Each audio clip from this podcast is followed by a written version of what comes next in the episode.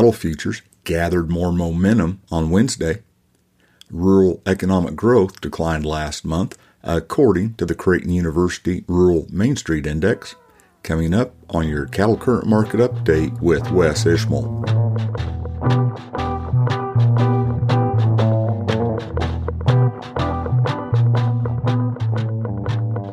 Howdy to all. This is Wes Ishmael with your cattle current market update for Wednesday night and Thursday morning, the 30th of March. Cattle futures took another step higher Wednesday, helped along by more positive outside markets. Feeder cattle futures closed an average of $1.48 higher, except for 27 cents lower and expiring spot March. Live cattle futures closed an average of 68 cents higher, from 27 cents to 95 cents higher. Negotiated cash fed cattle trade ranged from mostly inactive on very light demand to a standstill in all regions through Wednesday afternoon, according to the Agricultural Marketing Service. Last week, live prices were $163 a hundredweight in the Southern Plains, 164 to 165 in Nebraska, and 164 to 166 in the Western Corn Belt. Dress prices were $265. Choice box beef cutout value was 34 cents lower Wednesday afternoon at $280.29 a hundredweight. Select was $1.46 lower at 268.90. Corn futures closed mostly a penny lower, except for 3 cents higher and 1 cent higher in the front two contracts. Kansas City wheat futures closed 2 to 15 cents lower.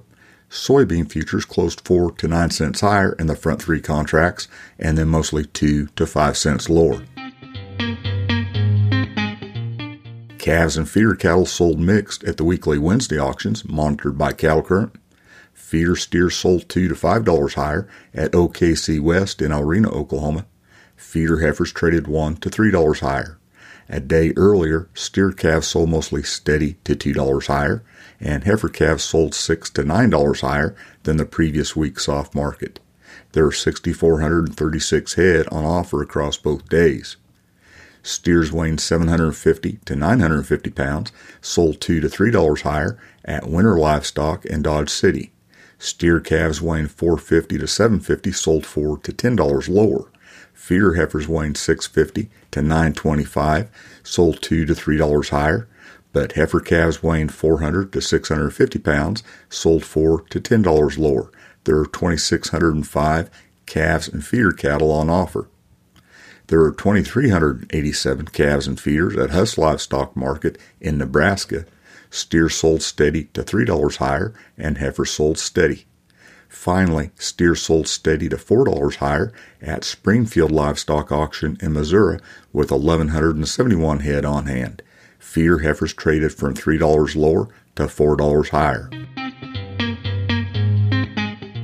Major U.S. financial indices closed higher Wednesday, supported by stronger tech stocks and more confidence in the banking sector. The Dow Jones Industrial Average closed 323 points higher. The S&P 500 closed 56 points higher, and the Nasdaq was up 210 points.